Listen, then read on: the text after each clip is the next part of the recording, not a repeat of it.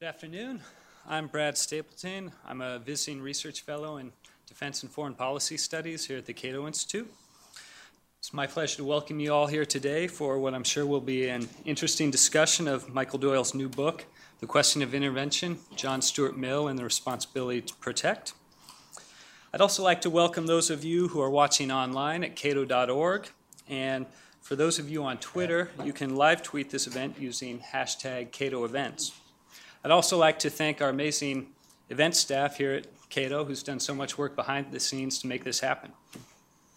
Um, now, the question of intervention is as important now as it ever has been. 25 years ago, many observers anticipated that the end of the Cold War presaged a new era of peace and stability in international politics.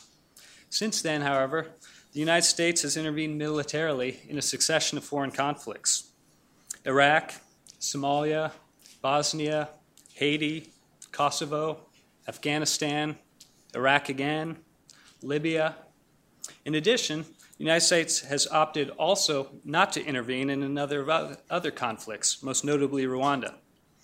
And as we all know, over the past couple of years, the Obama administration has been resisting intense pressure, both domestically and internationally, to intervene in the civil war in Syria.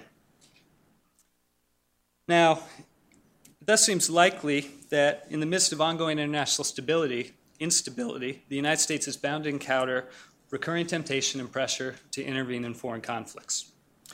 That likelihood is problematic primarily because the international system is founded upon the concept of sovereignty. In essence, states are supposed to refrain from interfering in each other's domestic affairs. Over the past century, however, International laws and norms have emerged delineating circumstances in which states may intervene, even militarily, in the affairs of other sovereign states.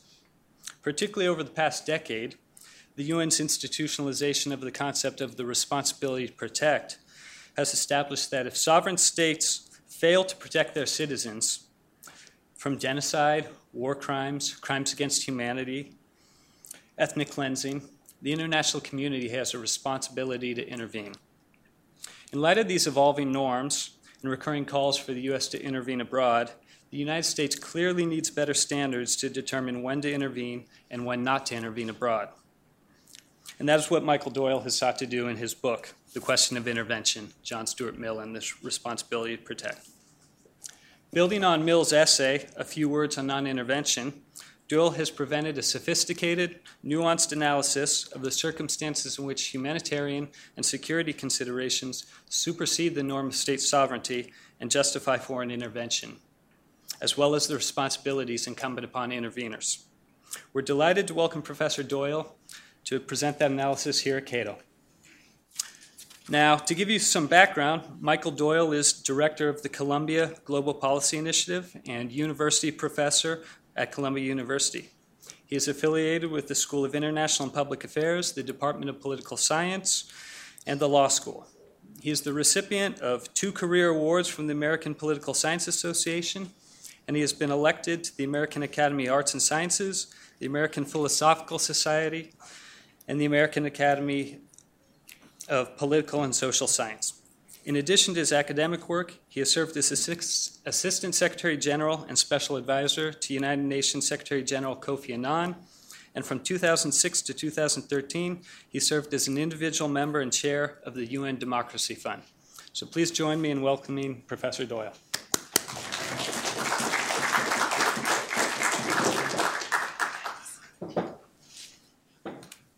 Brad, thank you very much for those very kind remarks and, and that, and that very sweet uh, introduction.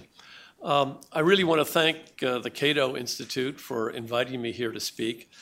It, it, perhaps is no surprise that someone who's written a book on John Stuart Mill would be invited to the Cato Institute, but I well know uh, how much work is involved in uh, putting together an event like this, and I truly appreciate it.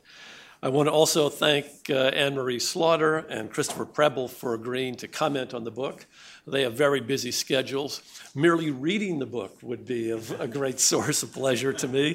The fact that they're also taking the time to come here and comment on it is, is a real treat.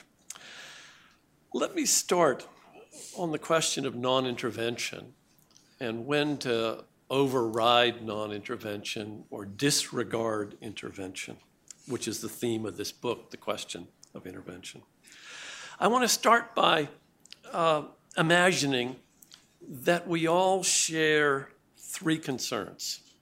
The first concern is a humanitarian commitment to try to save the lives of people around the world as a way to respect human dignity.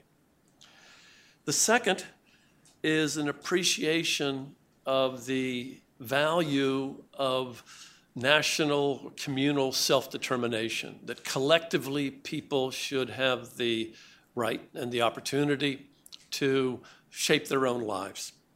And thirdly, is the principle of national security. We live in a dangerous world. Governments, states like our own, have a duty to their citizens to provide for their safety to the extent possible. You can't rely upon any international organization to do it. So, those are the three principles I'd like to start with humanitarian protection, self determination, and national security. Now, I suspect this is not wildly imagined principles for anyone here in this room. Uh, I think many of us share them. My question is given those three principles, what should we make of intervention and non intervention? That's where I'm starting from. My strategy in the book, The Question of Intervention, was to go back to the basics. Uh, the most famous, though not the first attempt to reconcile them, by the great 19th century British liberal philosopher John Stuart Mill. In his landmark essay, A Few Words on Non Intervention, which he published in 1859 in Fraser's Magazine. And I conveniently republish it in the back of the book to help everyone find it. In the book, I comment on his argument, I defend some, I criticize some, try to refine others. This is obviously a one sided debate with John Stuart Mill. He died in 1873. But I found that despite the fact that these are cold pages I'm talking to, uh, rereading them time and time again lets me learn something new each time I do so. And I'm going to be doing four things in this brief comment this afternoon. One of them is to offer a somewhat new interpretation of that classic essay on non intervention. Uh, I want to address, first of all, a puzzle, the first puzzle, as a way of interpreting this essay, and that is that Mill is a liberal. Why not, as a liberal, guarantee and enforce basic rights in democratic government and beneficent administration globally? Why not make sure that everybody has that kind of a government? But he's going to argue against that. And the first puzzle is the non intervention puzzle. Given those commitments to liberty and democracy, why not enforce them around the world? And he, he rejects that. The second puzzle is given the fact that he provides what I think is a very strong argument for non intervention as the basic default norm. How or why can that be overridden or disregarded, given how strong the norm for non intervention is? That's the second puzzle. I'm going to be focusing on when it's permissible to intervene, I should say, not when it's necessarily a good matter for national policy, because other issues can enter into that question, including domestic demands. Many Americans, for example, have asked why we're doing all sorts of nation building around the world when Flint, Michigan needs a bit of at least infrastructure building in order to improve its condition. That's a legitimate question. I'm mostly focused on when it's permissible, not necessarily the same thing as when it's the best national policy. The third thing I'm going to be doing is evaluating some of his, of his examples. I'm going to be examining his arguments and examples. And in the book, though not so much here this afternoon, I pretty severely question the use of some of the examples, whether the history really backs up uh, the, the way in which he used them. Others, of course, I defend. And the last thing I do in the book is bring the question of up intervention up to date by looking at the doctrine of the responsibility to protect that Brad just uh, referred to, and also uh, the question of peace building, though I'm not going to be talking about this afternoon. Let's start then at the beginning on Mill's philosophic foundations. Mill shares many of the values and assumptions of classic liberalism. He sees human beings as fundamentally uh, the same sentient beings capable of experiencing pleasure, pain, good and bad.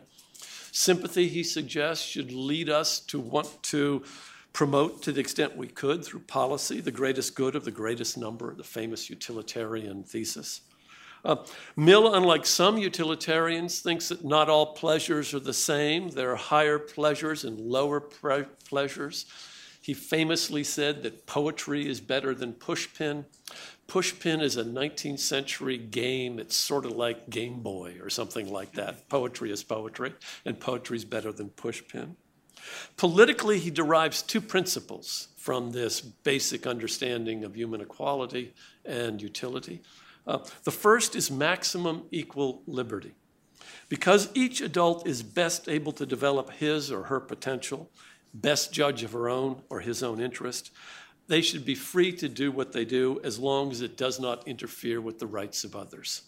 Uh, the second is representative government. For those decisions that have to be made collectively, because they can't be made individually, the interest and, and, voice of the majority is better than the voice of the minority as a way to make those decisions. So, two bread and butter principles of democracy maximum equal liberty and representative government.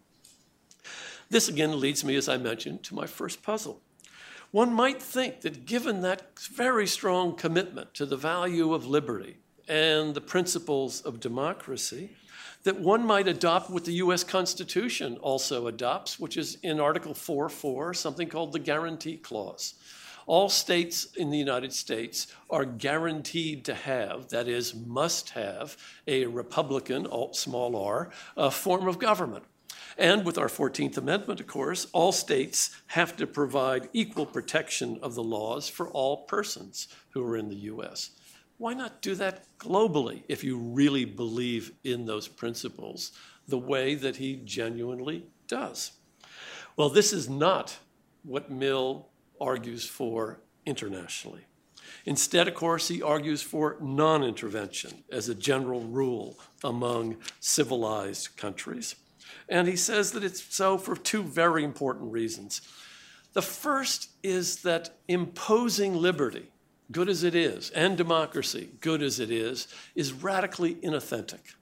That is, unless people choose it for themselves, what does it mean to say that they're acting democratically, that they're determining collectively their, their form of government in life?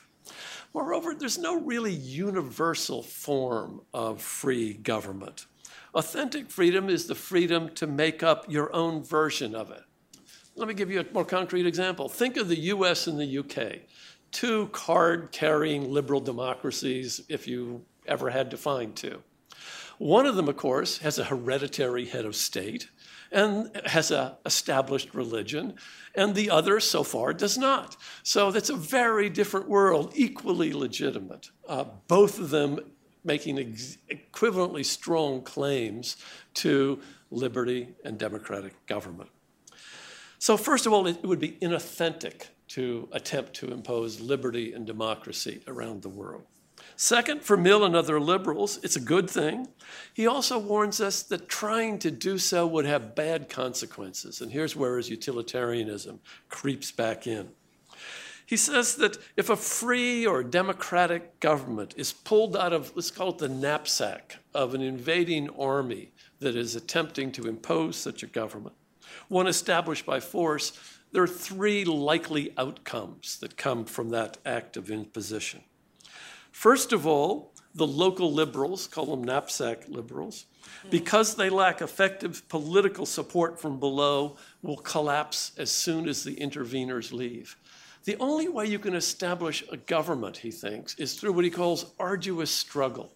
That is, sacrificing for it, organizing for it, building support across a community so that the citizens are prepared to participate, pay taxes, risk their lives if, necessary in an army or a police force.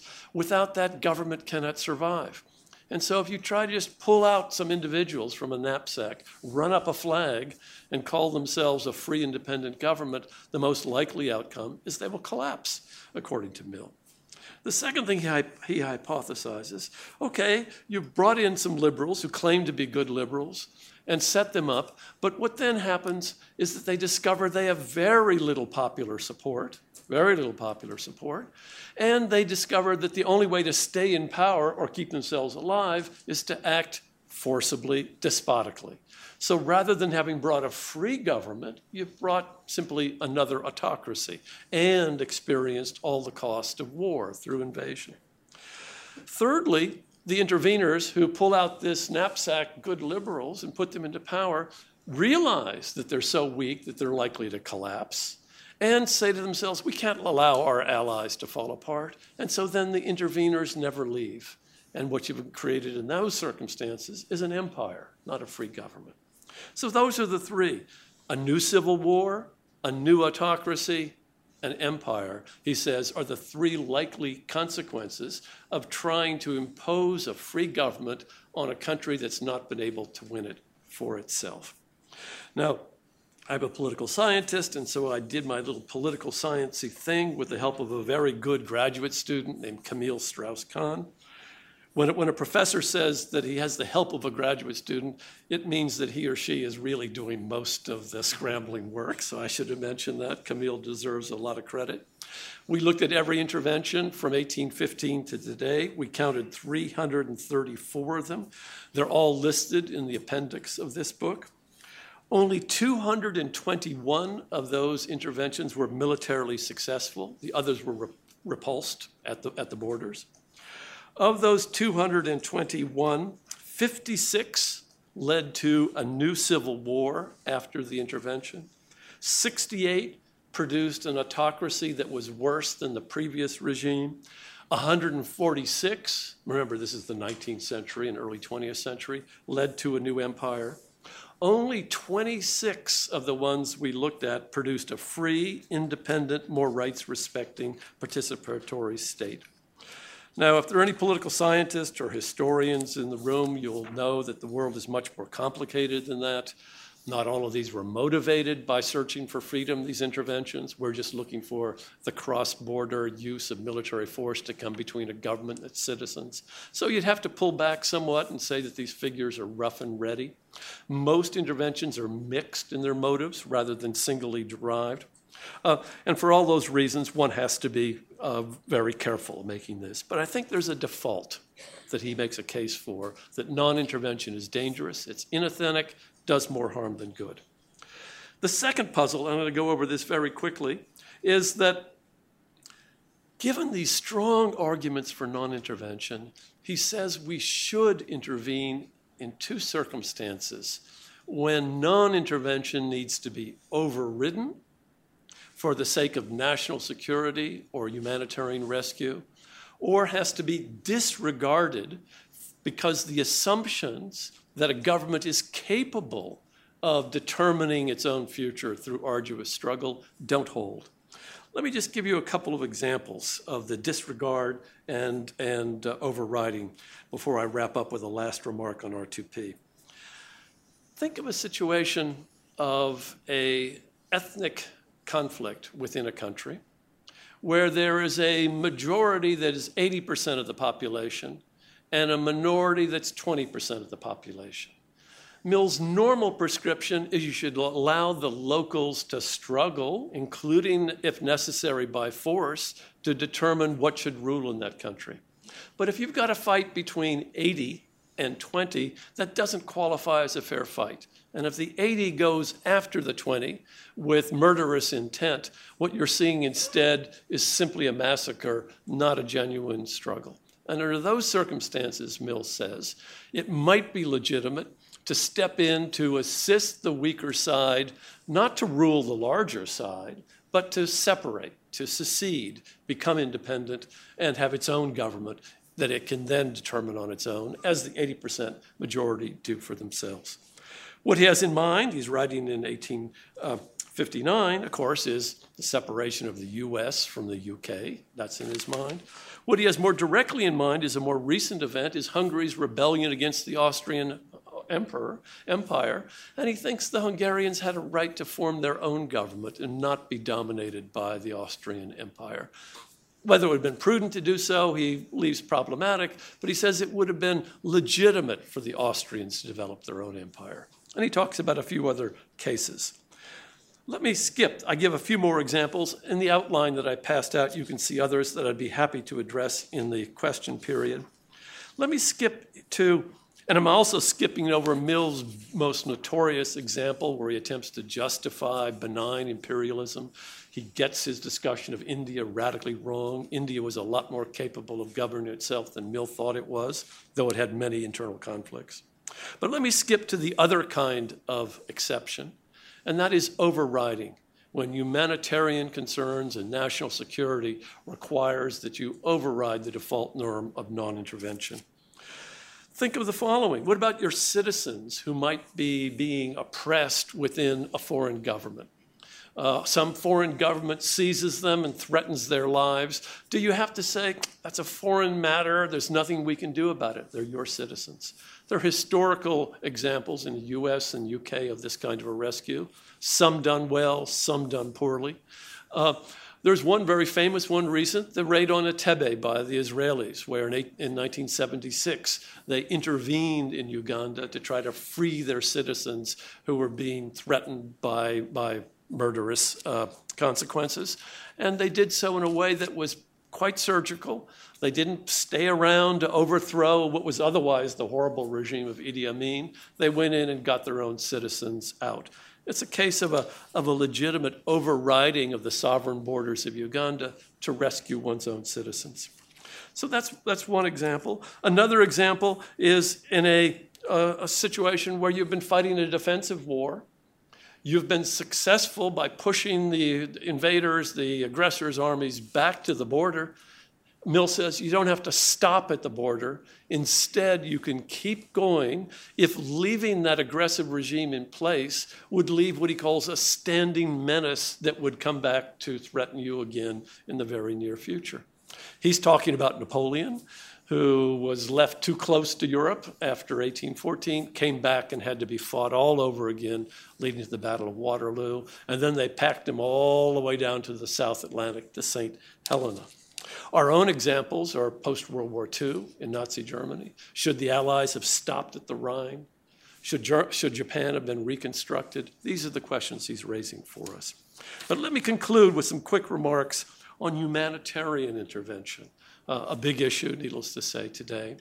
Mill gives a couple of obscure examples where he talks about a protracted war that is having no result. It's just grinding down ordinary people, the small farmers, the inhabitants of the towns. And at some point, he says it would be legitimate to step in.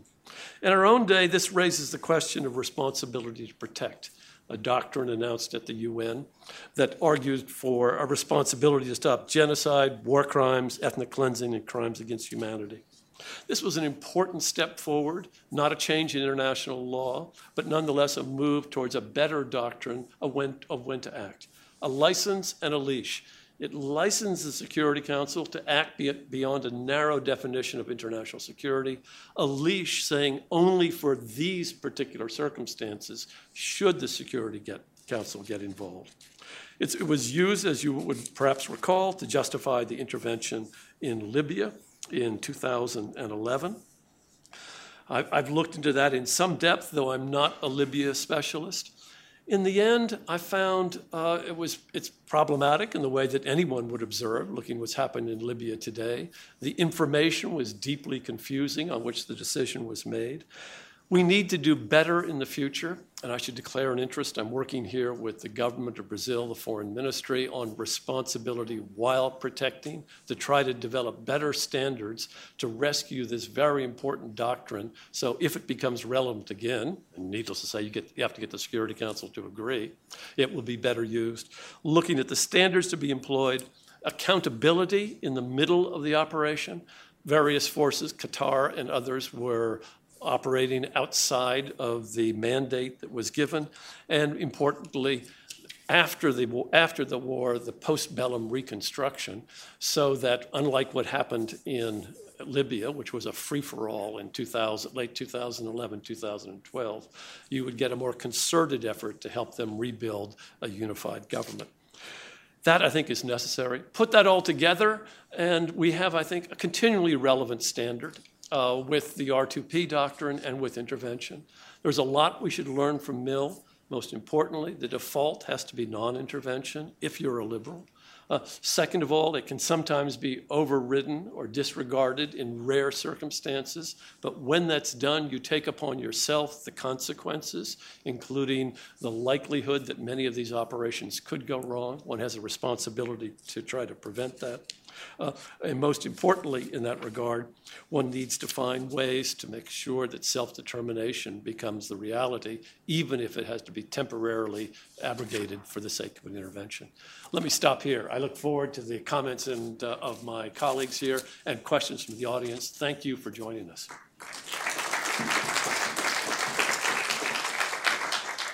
Thank you, Michael. Um, we're fortunate to have two excellent discussants here who have read and are prepared to comment on the book. Um, first, Anne Marie Slaughter. Uh, Anne Marie is currently the president and CEO of New America.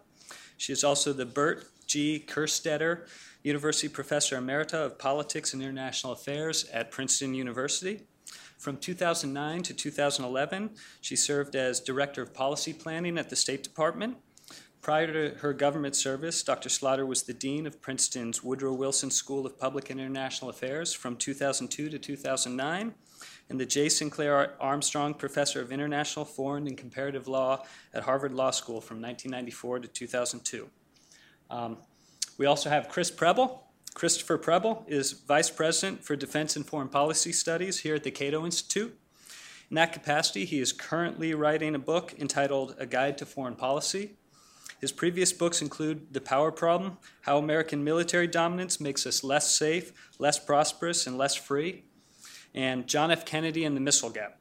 In addition to his work here at Cato, Preble teaches U.S. foreign policy at the University of California, Washington Center. Before joining Cato in February 2003, he taught history at St. Cloud University and Temple University. Preble was a commissioned officer in the U.S. Navy and served aboard the USS Ticonderoga from 1990 to 1993. Um, so now let me turn it over to Anne Marie Slaughter.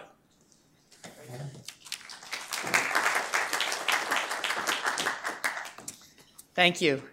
And I'm, I'm delighted to be here. Uh, something you left out of my biography, but that I would only tell all of you because Michael Doyle's the youngest grandfather I've ever seen. And I emphasize grandfather because he dedicates his book to his grandson.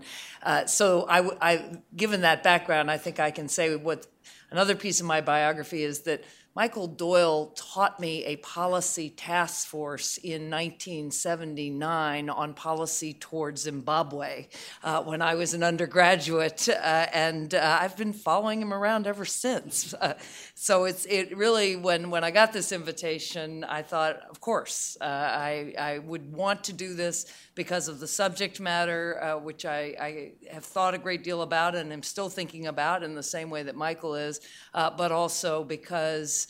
Uh, Michael's work has been enormously uh, important in exactly the way this book is, which is to uh, interrogate import issues of enormous practical significance from a historically and poli- uh, historically informed perspective and one informed by uh, political theory, the classics, uh, to contemporary. So I, am very honored to have a chance uh, to uh, talk about the book. And I'm going to divide my remarks into five categories. Each will be short, I, assure you. Uh, things I like, things I disagree with, things I question, uh, things that I think are missing, and then what I think is the most important uh, part of the book. And uh, Michael, I'm not going to expect you to respond to all of these, but uh, it should inform our, our discussion.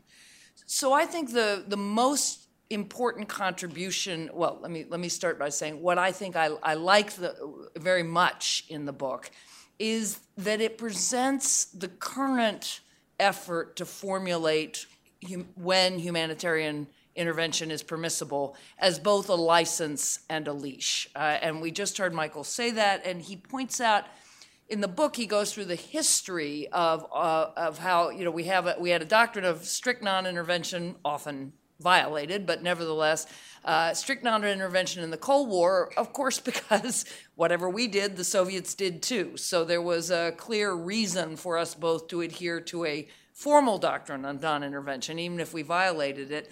And Michael then describes after the Cold War ends in the 1990s, both in practice and in the uh, International Convention, uh, Commission looking into the intervention in Kosovo and the International Commission on Intervention in State Sovereignty, both of those documents, which 100 years from now, 200 years from now, will be seen as the equivalent as, as the sort of prehistory of the Treaty of Westphalia both of those documents have much broader reasons for intervention, like gross human rights abuses. Uh, and, and indeed, in the uh, International Convention on State Sovereignty, it goes through a number of grounds, again, both broader than the responsibility to protect. So this idea that it's it's a license, yes, it specifies when we can intervene, but it's also a leash. It's narrower than powers unfettered by law were appropriating for themselves. So I'm, I'm going to emphasize that as something I think is a real contribution for how we should understand uh, R2P. And then the value of, of situating this doctrine in really 150 plus years of history uh, going back to Mill, that's not just because Mill is a great political philosopher and thinker. It's because it shows you that this doctrine is not the knee jerk reaction of people like me, uh, which is all too often how it's assumed to be. Uh, and never have I liked my last name less. Uh, and all the way through the book, you kept talking about mass slaughters. And I thought, really? Really? Uh, but the point is, this is a really hard question, and it's a really hard question for people who are committed to order and law. It is not about bleeding hearts, uh, and it's not about a kind of sure, we should be able to use force whenever. It's a difficult question for people who start out with a presumption of non intervention, as well as people who might start out with a presumption of greater intervention. So that's also uh, uh, very helpful. And, and looking at the historical record itself, uh, just the, the empirical work, very much uh, as the work you did on the democratic peace, I find to be valuable, although I'm going to question it. Last thing I really do like about the book is it does pay deep attention from the beginning all the way through to the end of you cannot think about this just as the action. You must think about this in terms of the consequences, the longer term consequences. And Michael, the last chapter is all about what is the duty to, uh, if you're going to intervene, what is your obligation for post conflict reconstruction, uh, which Again, I'm going to question that in a minute, but I, it, it, has to be part of the equation. Uh, otherwise, we, we end up quite disastrously. So those are the, the number of things I like about the book.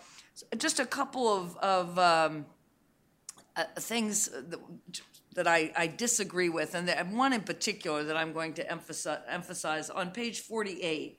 Um, sort of in talking about the uh, value of intervention. How do we assess the value? How do we say it was successful? And you say, well, we can't just say it's democratization. And I certainly agree with that. Uh, I don't think democratization is the, really the right me- measure at all because I don't think we should be intervening to create democracy. Uh, I'm, I'm squarely on the ground that we should be intervening only for human- the kind of humanitarian principles that the responsibility to protect lays out. Uh, and then, but then as you you go on um, talking about you know ending the killings, uh, and then you say the problem, of course, is measuring the real concern, shortened lives reliably across history. Uh, is difficult while also incorporating an assessment of the human costs of oppressive government. Call me an American. There are things more important than life. I really, I would question, I, I, disagree with thinking that the value here is just shortened lives. There are things, you know, in other words, you could, you could intervene in a way that might have the same numbers of shortened lives than if you'd not intervened, and yet the people who died in the consequence would, in fact, have their successors would have better lives. So I, uh, that's something, at least when I read it, I just, it, it, I, it struck me as something I, I, I very much um, disagree with as I have characterized it. it may, you may have meant it in a different way. Uh, and uh, so then things I question. They're, they're, So the first point is you do go back, as you say, uh, to uh, 18. Um, I think you in your in the the empirical you go back uh, to 1815, but isn't the post 45 record considerably better?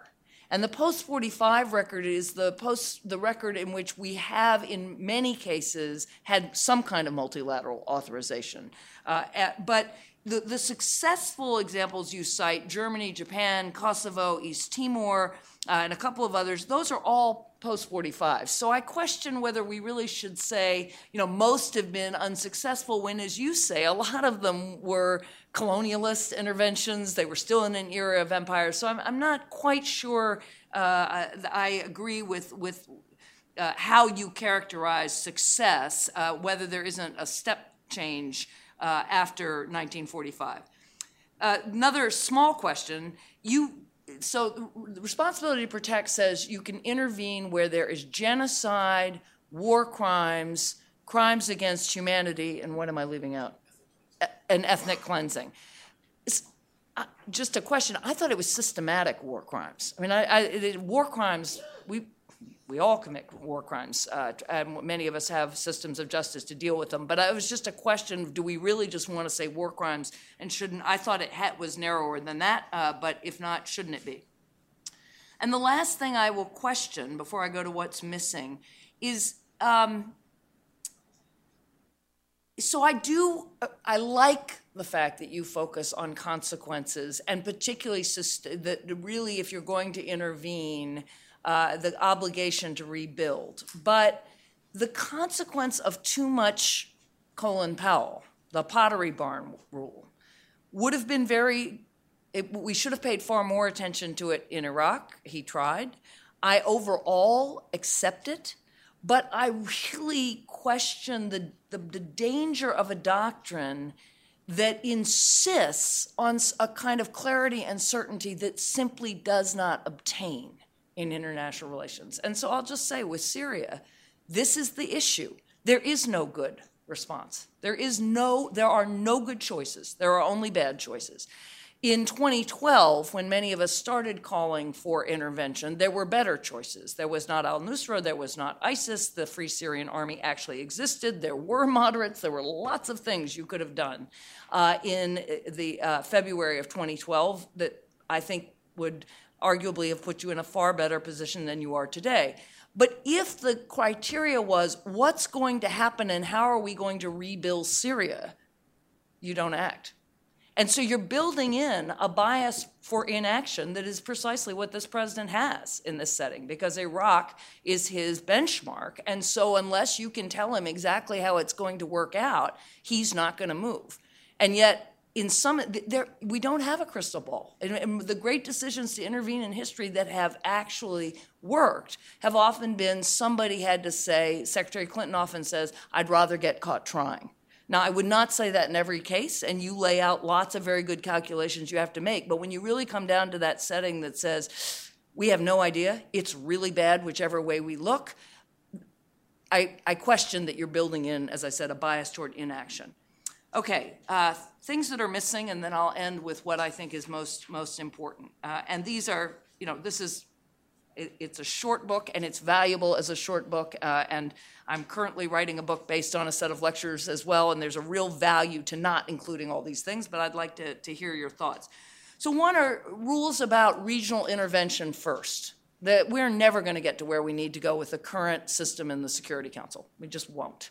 Uh, it, is, uh, it is too illegitimate for too many parts of the world.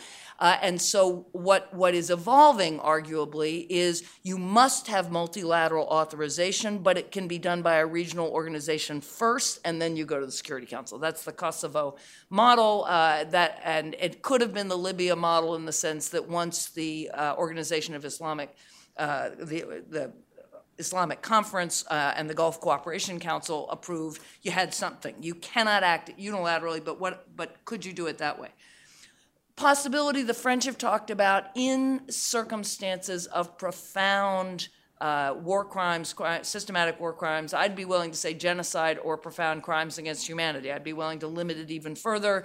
The veto uh, should be suspended. And, and have, are you thinking about ways of customary practice to moderate the current system, which, as you point out, is still primarily entirely focused on sovereignty, with R2P and some state practice changing that slowly?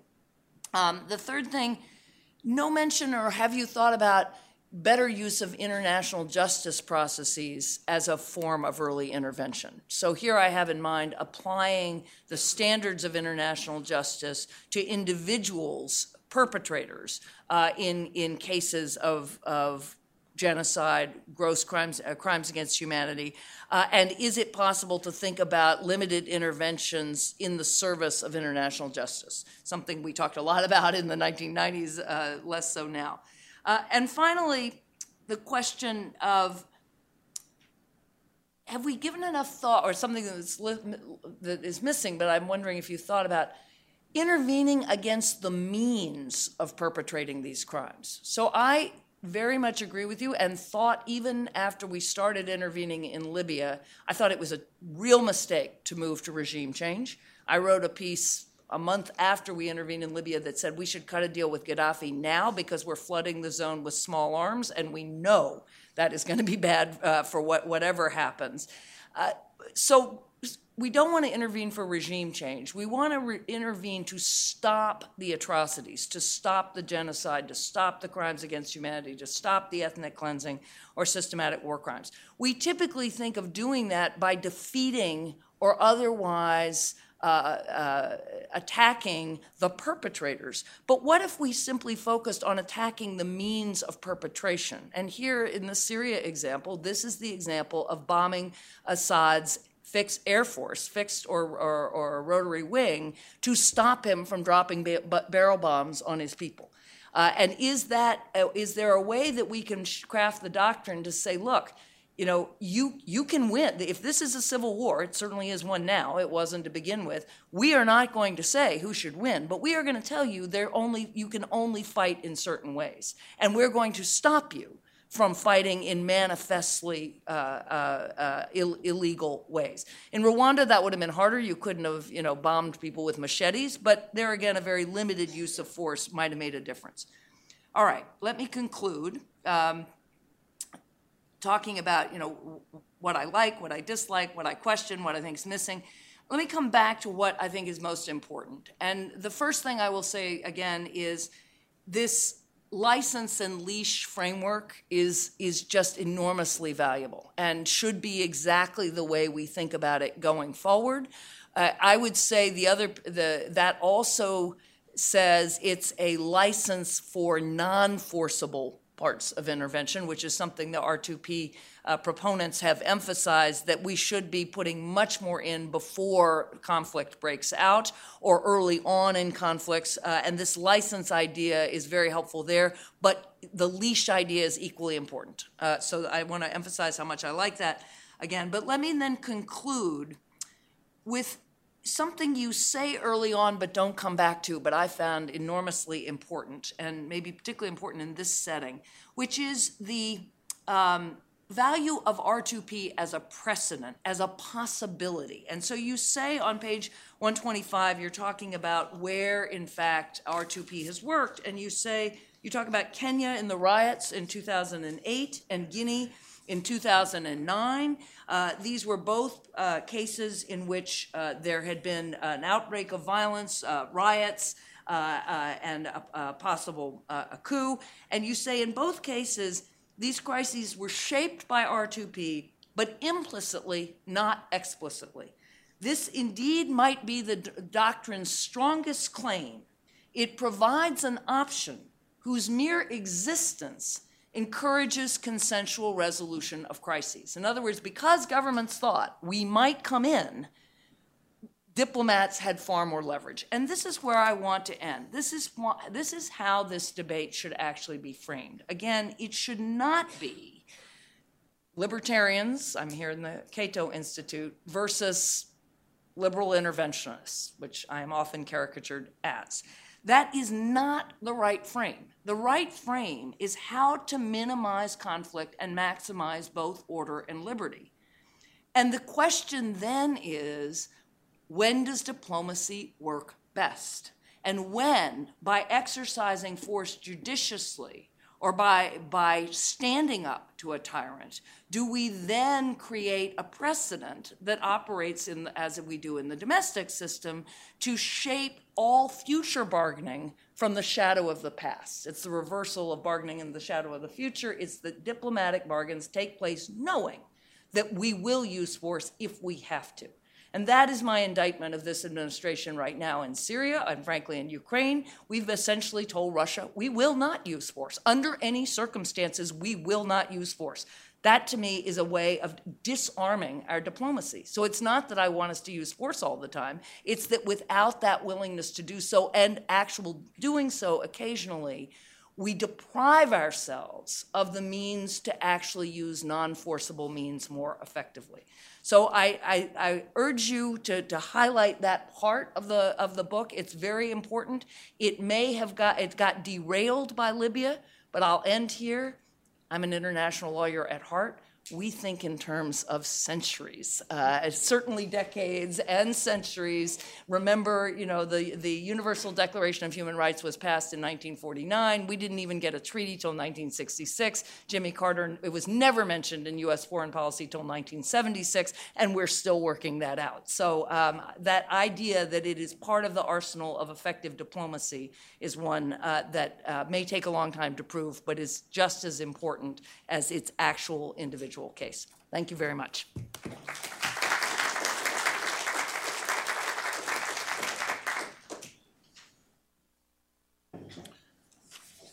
Well, thank you. I, I, first want to thank Brad for organizing this forum and for inviting me to speak. And um, uh, I'll confess that the invitation compelled me to read a book that I might otherwise have missed. I, I frankly, frequently, I frequently only read books that I'm required to read.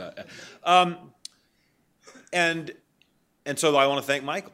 I want to thank Michael for writing, for being here, obviously, and, and for writing this excellent book because um, I learned a lot.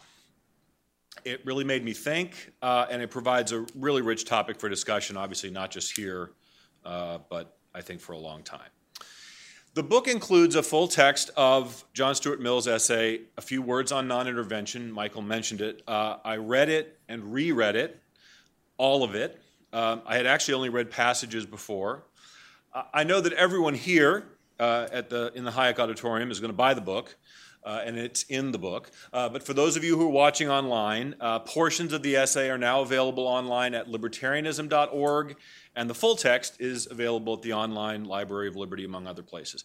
I want to spend just a bit of time today on Mill. And I'm actually going to quote a few passages directly. Uh, Michael made a reference to a few uh, passages, but more kind of paraphrasing. And I think in a few places, I will admit, a few places, Mill's 19th century prose is a little tough sledding, but, uh, but not, not as much as you might expect. So he starts the essay uh, with a presumption of disinterest on the part of a country in Europe, unnamed he spells out this country's characteristics. No country apprehends from it any aggressive designs. Any attempt it makes to exert influence over other nations, even by persuasion, is rather in the service of others, not of itself, than of itself. Not only does this nation desire no benefit to itself at the expense of others, it desires none in which all others do not as freely participate. Whatever it demands of itself, it demands for all mankind. Of course, the country in question was, United, was uh, Great Britain, but I would submit that this is a lot how U.S. foreign policy operates today, or at least how U.S. foreign policy makers and U.S. foreign policy elites talk about this country's foreign policy. These same principles, so the conventional wisdom says, explain the occasions for when and whether the United States resorts to the use of force, or as Anne Marie just said, the threat to use force to back up our diplomacy. Um, and by those, by this conventional wisdom, no legitimate critique of U.S. foreign policy can ever ascribe to us aggressive designs. We always act in the service of others. We hold ourselves out to the same standard we hold everyone else. This is this is the mantra, right here in Washington. And We've all quoted Colin Powell. I'm going to quote him a couple times. And, and so this is what he said famous line World Economic Forum, January 2003, the war in Iraq is practically imminent. And this is what he said Our record of living our values and letting our values be an inspiration to others, I think, is clear. And then he said, Quote, we have gone forth from our shores repeatedly over the last hundred years and put wonderful young men and women at risk, many of whom have lost their lives, and we have asked for nothing except enough ground to bury them in. Now, I'll tell you quickly, as I was preparing for my remarks, I Googled this quote saying, I seem to remember him saying this. It was, after all, 13 years ago. And, and not only did he say this, but it's become something of, the, of an urban legend about what he said and the context in which he said it. And and people who are fans of this principle, all we ask is that we have enough land to bury our dead. They love quoting this line, right? So, this is the mantra, this is the idea. So, if you think, or if you thought, that Mill's ideas on intervention from the mid 19th century are no longer relevant in the early 21st, or that they only applied to Great Britain and Pax Britannica, but not the United States and Pax Americana, think again. And under Pax Americana, as under Pax Britannica, self interest is particularly despised. This is what Mill says. He takes aim at those, I guess he was talking about Palmerston, right? Yeah. He takes aim at those who, when presented with an argument for foreign intervention, would invoke, quote, this shabby refrain We do not interfere because no English interests are involved. We ought not to interfere where no English interest is concerned. Replace English with American, and the Right Honorable Mr. Mill might be speaking of me or people like me.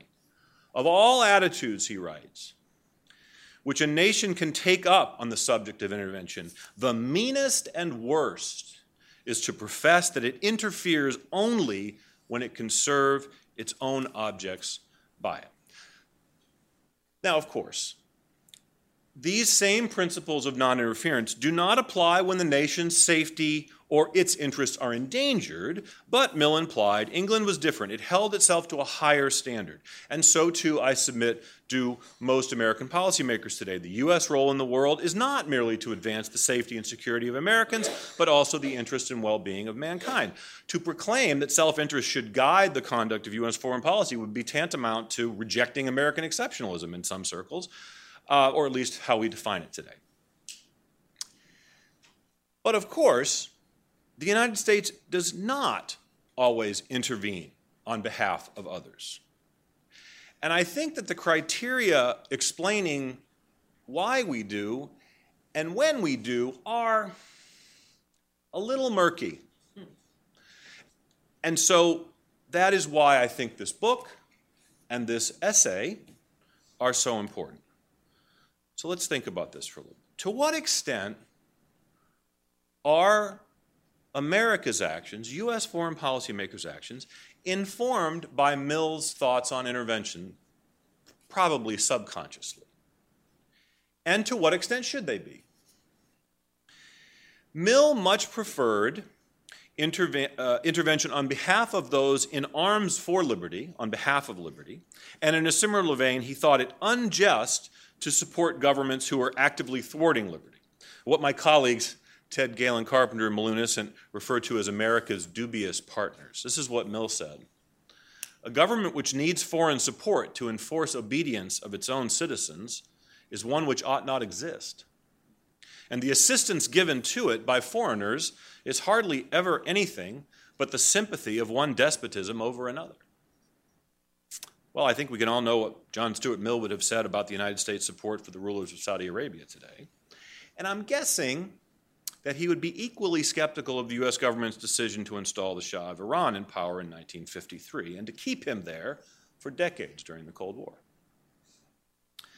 Then there are the cases involving a people attempting to throw off the yoke of an indigenous government, a government comprised entirely of the people of that same country, not a foreign occupier. That's different. Say, for example, Iraqis struggling under the oppression of Saddam Hussein's tyranny. Was it just, according to Mill, to intervene in such cases? He concludes, as a general rule, no. And this is what he writes, and this is the passage that I had read before, and you probably heard it before, but listen. If a people does not value liberty sufficiently to fight for it and maintain it against any force which can be mustered within the country, it is only a question of a few years or months that people will be enslaved. Men become attached to that which they have long fought for and made sacrifices for. And a contest in which many have been called on to devote themselves for their country is a school in which they learn to value their country interests above their own. Mill reiterates the exceptions to the norm of non intervention. As always, cases of self defense. And also intervention on behalf of foreign peoples held in subjugation by another third party. If liberating these people struggling against a foreign yoke would restore the balance of liberty and in favor of another of Mill's key principles, which is self determination, then foreign intervention might be warranted. But then he says, and this is where I'm going to focus the rest of my comments today intervention to enforce non intervention is always rightful, always moral, if not always prudent. And my emphasis, prudent. When does prudence apply? The question goes well beyond wars of liberation, and we've already talked about it. We have a human rights norm today, thankfully. Uh, and we should expand the definition of legitimate rationales for the use of force beyond Mill's uh, 19th century conception to the present day. In the preface of the book, Michael reminds us of the consequentialist character of the ethics of both non intervention and intervention. And later he writes, citing, uh, echoing Mill, not every oppressive abuse that justifies a rebellion by locals justifies an intervention by foreigners. Humanitarian duties are contextual and self determination constrains humanitarian concerns. Put another way, no one should expect the United States or any other country to gravely endanger its own national security in the service of humanitarian principles. Such self interested concerns aren't, as Mill sneered, meanest and worst of all attitudes. It's just common sense. Right? It's not realistic to expect a government that is empowered with specific rights and responsibilities to its citizens to endanger the security of its own citizens in the interest of a humanitarian concern that does not engage in self interest. So I think right away you can see how those set of criteria would, in fact, narrow the range of legitimate interventions perhaps quite considerably. And I think Michael, in his comments and mostly in his book, does focus primarily on what is permissible under international law, whether to intervene by force in the internal affairs of another state. Um, but I think that we have to judge interventions. I think this gets to a little bit about what Anne Marie said. We do have to try to just to, to assess interventions after the fact, um, did they actually advance the cause of universal human rights? Did the intervention bestow upon some number of people the ability to govern themselves? And if it afforded them that chance, but they ultimately failed to do so, is that the fault of the intervener or of those who intervened on their behalf? We've already talked about this. Michael, uh, he does a service that Mill never could, and, and, his, and his research assistant. Mill didn't have, uh, you know, statistical sampling techniques and all that. So he reminds us uh, in the book, he mentioned it, on the basis of hard evidence, that very few liberal-led foreign interventions, less than one in five, have delivered the benefits intended. The remaining cases lapse back into civil war, a deepened autocracy, or imperial rule. And as Anne Marie noted, but wait a minute, what about the cases since 1945? I still think it's true, even among supporters of nation building, such as uh, the RAND Corporation did a study on this, more than half since 1945 have failed. A majority fail. And the successful ones, equally important, the successful ones have often entailed considerable costs and risks on the part of the intervener, particularly if the intervention including a lengthy, included a lengthy post-conflict occupation, which under modern norms it must. And again, we've all invoked Colin Powell. It, Michael did it. Anne Marie did it. I'm going to do it again. Why did Colin Powell invoke the Pottery Barn principle? And of course, in defense of Pottery Barn, they don't actually have, you know, you know the whole story. They don't actually have this principle. Um, he said, it, why was he doing this? He was doing it to try to convince George W. Bush not to attack Iraq. So he was doing it for exactly the reasons that Anne Marie says. Is that if you go into a war with the expectation that the, the hard part is what happens after the guy is killed or flees, then it's going to make you less likely to intervene. That's exactly what he was doing. We know exactly what he was doing, and ultimately it failed. Which brings us to the two most recent cases that of the U.S. intervention in Libya in 2011 and the non intervention in Syria, which fairly enough started in earnest after 2012. But of course, the precipitating events were exactly the same time as, as in Libya or Egypt and the other cases. The start of the Syrian civil war was 2011, right? The start of the uprising against Assad's government. So here's where I would take issue gently, I hope, with Michael's contention in the book that as of late 2012, the record in uh, the record on the Libyan intervention was mixed. Uh, I disagree. Michael, uh, in his remarks today, seems to agree. Um, the record isn't mixed. It's not mixed. The Libyan intervention was a disaster. And, and don't just take my words for it. Christopher Chivvis from the RAND Corporation, who was a supporter of the intervention, I, I didn't do this on purpose, I swear, um, in my email box this morning was an email with the headline from Christopher Chivvis Use force to forge peace in Libya. The U.S. and its allies need to step in to help restore Libyan sovereignty. Five years after the fact. There we have it.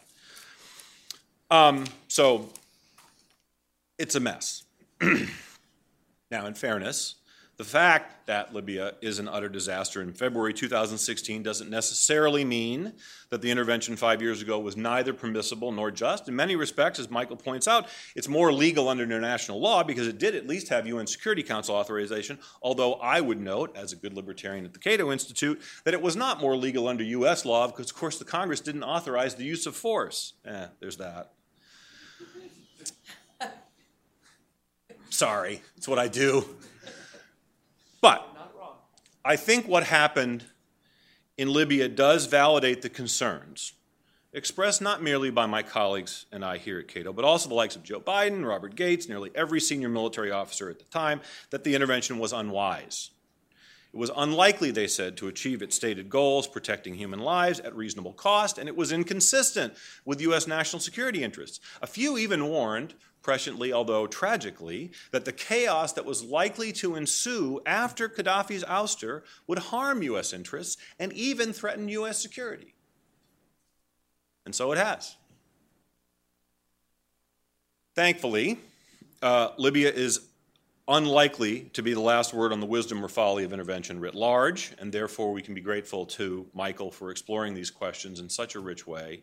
Um, again, I want to reiterate, I thank him for writing this book and for visiting Cato. Um, thanks also to Anne Marie for visiting. I'm looking forward to the ensuing discussion, and thank you all very much for coming today.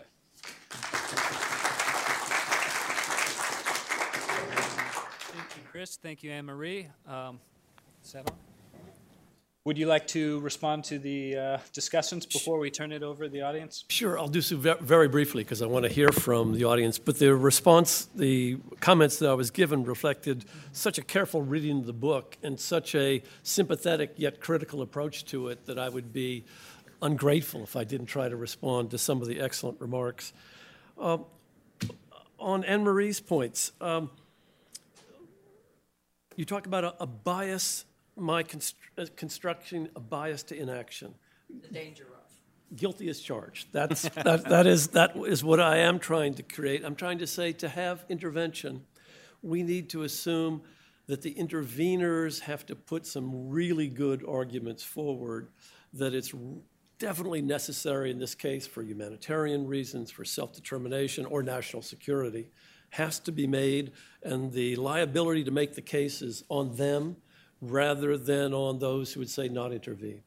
And I would argue that we can come up with a lot of reasons in law and history, and the Millian argument provides us some, an ethical foundation for that bias, but it's not 100%.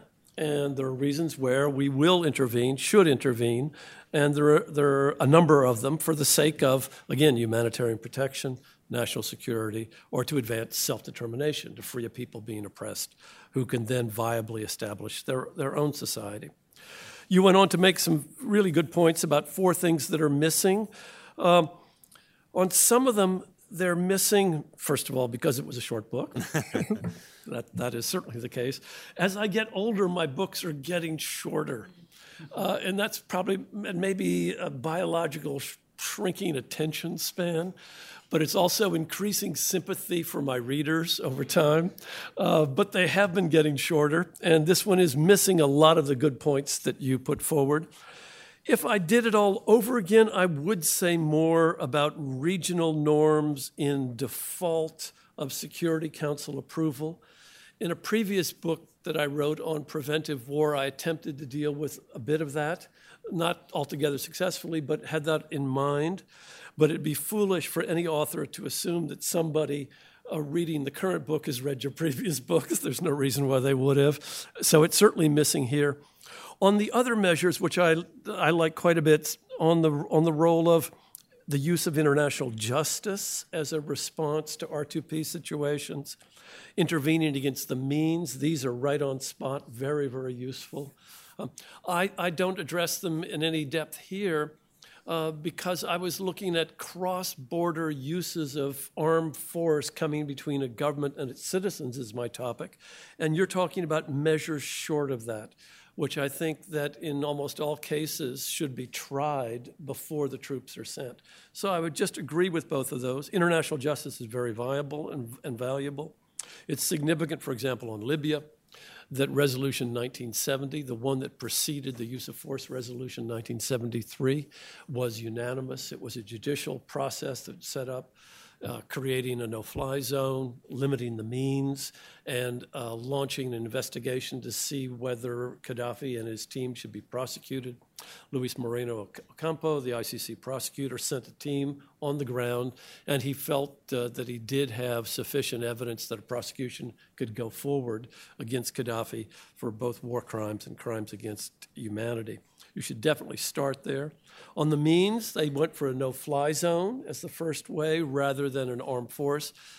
Um, and here we get to, to, Libya, some of the very good points that, that uh, Christopher Preble raised about the, the Libyan uh, mess, which it certainly is today.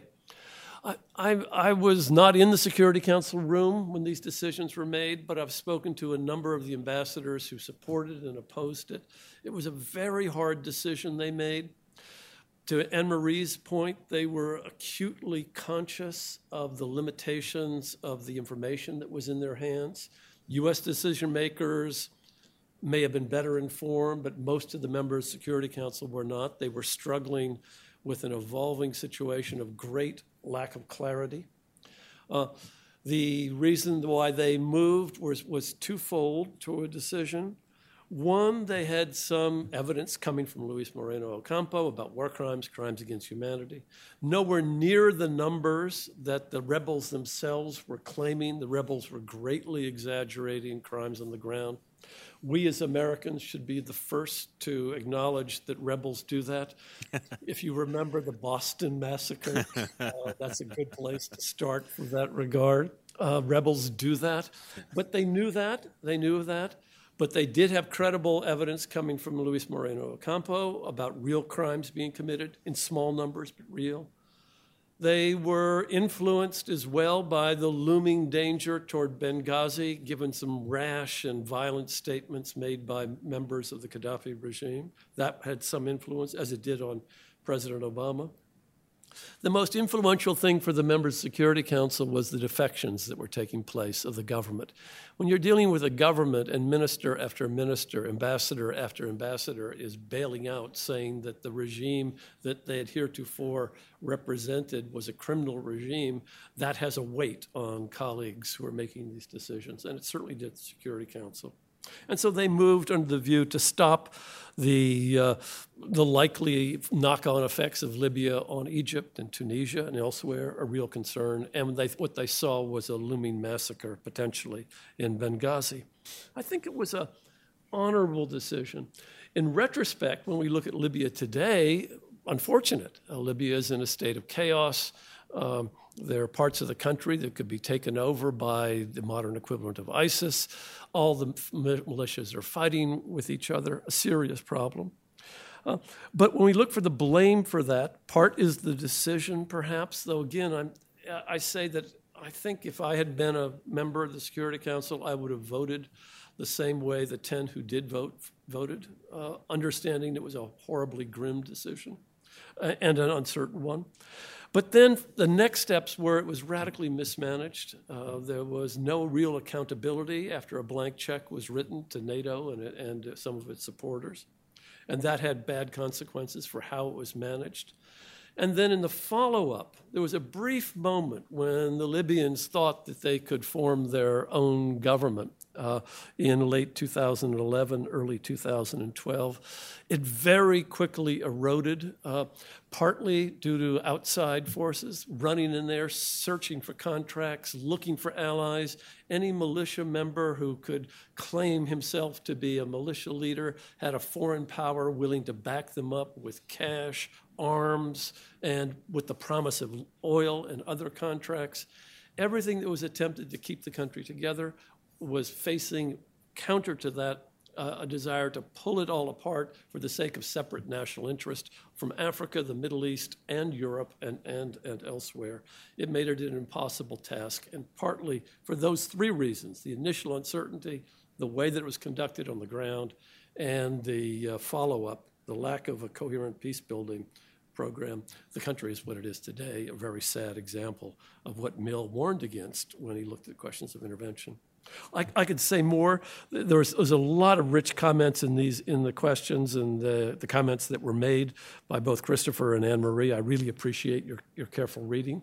And I've got, as you can see, some good notes, and I'll come back and think about this. But I'm very interested in what your comments or questions might have for all of us. Thank you.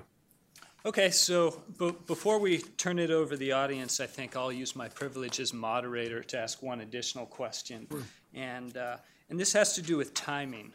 And uh, I think Anne Marie kind of touched on this indirectly in her discussion of Syria. Uh, in your book on page 71, you quote Michael Walzer as saying, Interveners should act only as a last resort after exploring peaceful resolution. But it seems that in many cases, the efficacy of intervention can depend crucially on how soon you go in. You know, in, in Syria, we probably could have done a lot more good if we gone in in 2011 mm. than if we tried to intervene now. Mm-hmm. So I'm just questioning you. Uh, what are your thoughts on how you resolve that dilemma? Mm-hmm. Great. I could give you a quick response now because uh, the last resort doesn't mean that you have to try everything in between as I read it. The, the doctrine of the last resort is you have to try everything that has a reasonable prospect of success. And so, if, if lesser measures uh, have a reasonable prospect of success, uh, you should go there simply because moving armies across territories can be very dangerous uh, with all the knock on consequences we talked about. So if I, I phrased that in ways that led one to say that you have to try absolutely everything before you take the measures that you think are efficacious, it's poor drafting on my part. The idea, my understanding of the doctrine is that you should try every leisure, lesser measure that has a reasonable prospect of achieving the purpose before you go to the larger measures. And in some cases, a reasonable look at a crisis will say to you, the, the lesser measures will not work. We need to move to more substantial uh, actions. And as, you, as we've just discussed in the previous, from the previous commentators, an argument like that might be made about Syria. Uh, you know, in retrospect, I wish sometimes that we had taken advantage of the chemical weapons violations by uh, Assad to declare a no fly zone then. It would have been a risky move, I understand, and I'm and and like this institution, I like the U.S. Constitution placing the responsibility for war on the Congress. That was not an accidental decision in 1787, though we've much neglected it. But nonetheless, presidents under certain circumstances uh, also have national security responsibilities. And in retrospect, but it's only with hindsight. At the time, I, I didn't have that level of clarity. Um, I wish President Obama had taken advantage of the manifest violation of chemical weapons by the Assad regime to declare a no fly zone. It would have leveled the playing field in a way that might, might have advanced the negotiating agenda, which is essential for Syria. This is not a place where you want anyone to win a war, in my, in my particular view. Uh, and that might have been, in retrospect, a good outcome. But I can't claim to have understood that fully at the time.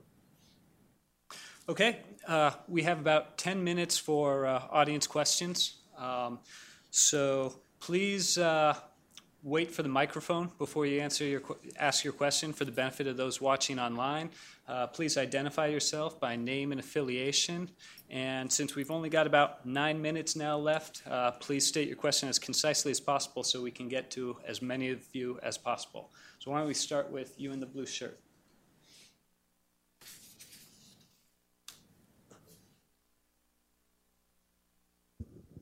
Hi, Doug Brooks. Um, President Emeritus of the International Stability Operations Association, which represents the contractors that work in conflict, post conflict, and disaster relief. Uh, it seems to me when we talk about the success and failure of uh, interventions, um, it seems more about technique often than it is about the actual decision to go in. And if you portray these decisions as very simple, clean, uh, surgical, it never happens that way. Um, I would always say security is 90% of the problem, 10% of the solution, but it's a long term solution. So when we went into Bosnia, we went in on the assumption it's going to be fairly short. We're still there. Mm-hmm. Um, in Iraq, the assumption was we'll be, or the plan was to be out in six months, and of course, and that was ridiculous, mm-hmm. um, and and that contributed to the, the disaster. I, it seems to me that when we make these decisions about, you know, it's beyond uh, just theoretical. It's like we have to think if we're actually going to do this and plan on success, do we have to think in terms of decades rather than a few months? A very quick response. I couldn't agree more to that comment. Uh, I'm hoping you're tempted to get the book. There's a chapter on peace building, which I recommend to you. Uh, one of the people for whom I learned the most about peace building is an American ambassador, who lives here in the suburbs, named Bill Farrand, who was the supervisor in Brčko. And in my book, I recommend very strongly the book that he's written about Brčko. And he develops many of the same themes that you're talking about how this is a long term commitment, it has to be planned well. It has to be planned with the locals, not for them, if you're going to succeed. And it takes a real investment of time, energy, and unfortunately, sometimes lives. Um, over here? Joel Hetker. I'm retired government. I was a Peace Corps volunteer in Iran from 70 to 72. Uh, John Stuart Mill, he was appalled by the British intervention in the first Afghan War, 39 to 42, the Crimean War of 1855, the Anglo Persian War of 1856. Mm. How would he view uh, Darfur, what happened there, humanitarian crisis, or the civil strife in South Sudan, which has been pretty much uh, ended, I guess? Mm. I, th- I, think it's a really, really good question. He was, as you say, extremely suspect of these interventions and ongoing civil wars with, with uh, parties on each side, each of whom are claiming legitimacy. He thinks you're likely to get into more harm uh, than good. But he said there are some circumstances where when a, when a civil war just grinds on and on, and neither side is likely to win, and instead all that you're seeing is ongoing uh, massacres of ordinary farmers, townsmen, men, women, children. Under those circumstances, they, the presupposition against intervention has to be overridden. He talks about a, a little obscure case uh, that took place in Portugal, of all places, in 1846. But frankly, it was a very easy case for him because the mediation was relatively successfully done, they, and they pressured the sides to negotiate he hadn't fully, uh, in my view, absorbed the capacities for massacre that modern technology and organization and communications, even if it's only radio and machetes, as Anne Marie mentioned a bit before, and also modern technology can bring to bear. And I think the, the level of sympathy he does express for extreme circumstances dealing with casualties would want to have uh, some involvement in, in Darfur and in South Sudan. In, in Darfur, the key there would have been putting some pressure on the, on the central government to uh, stop some of those measures. How one would have persuaded the external members of Security Council to do that, very difficult. It was hard just to get them to agree to a peacekeeping operation. Uh, but that would be one way to go to put that kind of pressure on. Whether more would have been required after that, unclear. South Sudan is so difficult. Uh, you know, they, it's so disappointed the hopes of those who tried to midwife its independence uh, for very good reasons by the split in the factions. Um, at, at this point, um, I think outsiders, and again, I'm not I don't have enough depth to say this with confidence. So, with a complete lack of confidence, let me say that I would urge um, a non intervention in, in South Sudan at this time. Uh, the sides are so evenly divided um, that it's not clear what you would intervene for. There is grounds to try to continue diplomacy and whatever external pressure is possible, but I would urge outsiders to keep their troops from trying to coerce an outcome in South Sudan at this point. But I would be happy to be corrected, and I look forward to learning more in that particular case. About uh, up here, two off the aisle?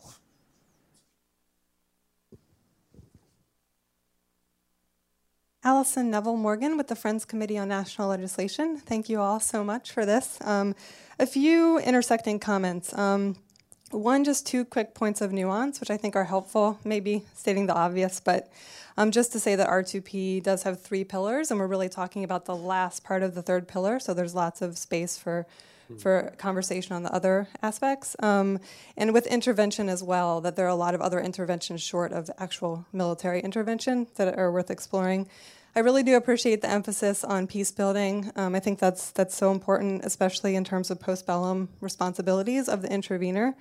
Um, but also just to say that peace building offers sets of tools that are applicable before, during, and after a conflict, and that we really should avail ourselves to, to the whole range of tools that are available, particularly short of um, military intervention.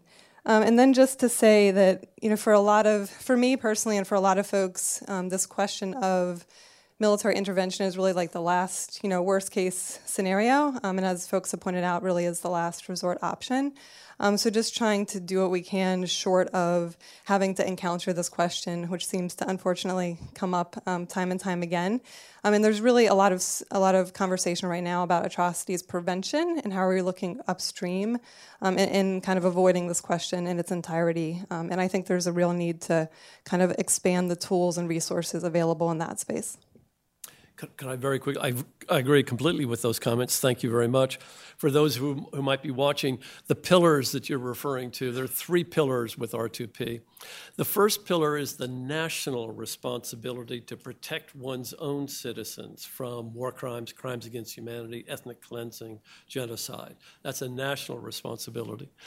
The, and that's, it was a nice step forward that that would be fully acknowledged as something that was on the agenda of the Security Council and that was well established within international human rights law, highlighting these particular crimes and harms as a first responsibility of the state. The second pillar very, very important, is that the international community promised to provide assistance at the, at the request and at, with the acceptance of a country to better enable it to fulfill those responsibilities. And that allows all of the room for uh, preventive action, atrocity prevention, and that's a very that's an that's a strong commitment. That is not to sit on one's hands if a government needs help to prevent escalating conflicts, tension, et cetera, within its own country. And the third pillar is the enforcement pillar, and even that has many different forms to it. Some included that uh, Anne Marie was talking about with prosecutions of individual leaders, economic sanctions. And at the end of that process, uh, the most extreme is the use of force cross border when and in the rare circumstances necessary. But very important to emphasize the other pillars of the R2P doctrine. Uh, that's where a great deal more work needs to be done. Thank you. Do you have any thoughts? Uh, I do. I want to talk about the last resort. I mean, the sort of everything, but because it, it does bring us back to the to Syria as a, a you know as an incredibly hard case. and Chris, you said you know it started at the same time. Actually, so in March of 2011, the Libya case was already was ripe. I mean, in other words, the the, the uh, that's exactly when when the violence had already broken out. Gaddafi is already doing his forces are already committing crimes. Although Michael's right, they, they were a small scale. In March of, of 2011 the Syrian opposition started marching peacefully, right? And the initial march was triggered by the torture of 10 year olds. Uh, starts marching peacefully for six months. So, for six months, the Syrian people went into the streets and were shot at by their government. And they did not shoot back. And then in October, October, November, the, they, some start shooting back. And there was a whole debate then within the, the Syrian opposition as to whether that should happen. So they start shooting back, and the government steps up uh, and starts, and it really starts massacring on a much larger scale. Uh, and by uh, February, it's gone to the Security Council. So in February, you're looking at a case where you know that a government is perfectly willing to fire on unarmed people and to call them terrorists and to, and to do all sorts of things, uh, and has already demonstrated it's not going to stop by international pressure. At that moment, and this is really, I think, where it's so hard. I think an early demonstration of a, a no fly zone, which is what I call for, that says, no, we're going to step in to protect these people because you clearly will not, could have avoided a huge amount of later bloodshed uh, that then gets harder and harder.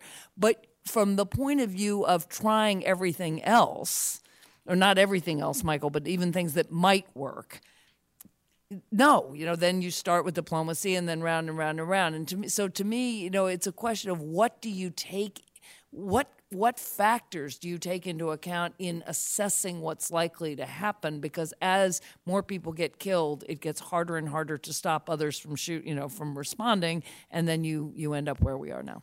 Can I? All right. So I want to pick up on this because it also relates to something you said, Emery, in your in your prepared remarks, which is so taking action against the means, like the Syrian Air Force. By 2012, we have the makings of a civil war. You have a more than one side ultimately shooting. Okay, this is a violent conflict. And therefore, taking action against the means does mean picking a side or pushing a side in a civil war. No. No? No, I mean because the result of that, uh, so denuding the regime of its ability to to attack its adversaries, uh, I'll use that I'll use that phrasing carefully, um, diminishes their ability to defend themselves, the, the regime right? You increase the likelihood that the regime will be toppled. And then the next obvious question is by whom or by what? Um, we didn't know the answer then. We still don't know the answer, although, and I think the fact that we think the answer isn't a very good one explains a lot of the reason why we haven't intervened. But we are willing to do that on some means, right? So, chemical weapons, immediately, absolutely, you know, we will stop you from using those. And there you could say the same thing. Well, you could say, well, they needed chemical weapons. That's how they were winning. And yet we uh, we say immediately, no, you can't fight that way, and we'll stop you. And my proposition, and I take your point uh, thus thus far, you don't take out his whole air force because I agree, right? To do that, you're you're immediately then, but you you use force in a way that says you keep doing this, you keep dropping barrel bombs on your people, and just think about what that really is. I mean, as between a chemical weapon and a barrel bomb, I'm not sure which way I want to die, but I think they're equally terrible. Uh, we say we we understand that it is a civil war. Maybe it didn't have to be all that, but we are now in a place where it is. But the, if if responsibility to protect means anything, it is about how you fight. Right? You can defeat opposition, but you may not kill a whole people. That's genocide. You may not commit crimes against humanity. You may not ethnically cleanse, and you may not commit war crimes. And so the, the I don't think I think you could have designed an intervention that would have forced him to the table, and that's the last thing I'll say, is this should never be in the absence of a diplomatic process. Michael and I completely agree that this is you're not going to win in Syria. Never you never were militarily. It's how do you combine the credible threat of force and diplomacy to to stop the fighting? Well, Anne Marie, you'll be happy to know that you get the last word because we're out of time. Sorry. But uh, thank you all for uh, such an interesting discussion, Michael, Anne Marie, Chris. Um, please join me in thanking our presenters. Thank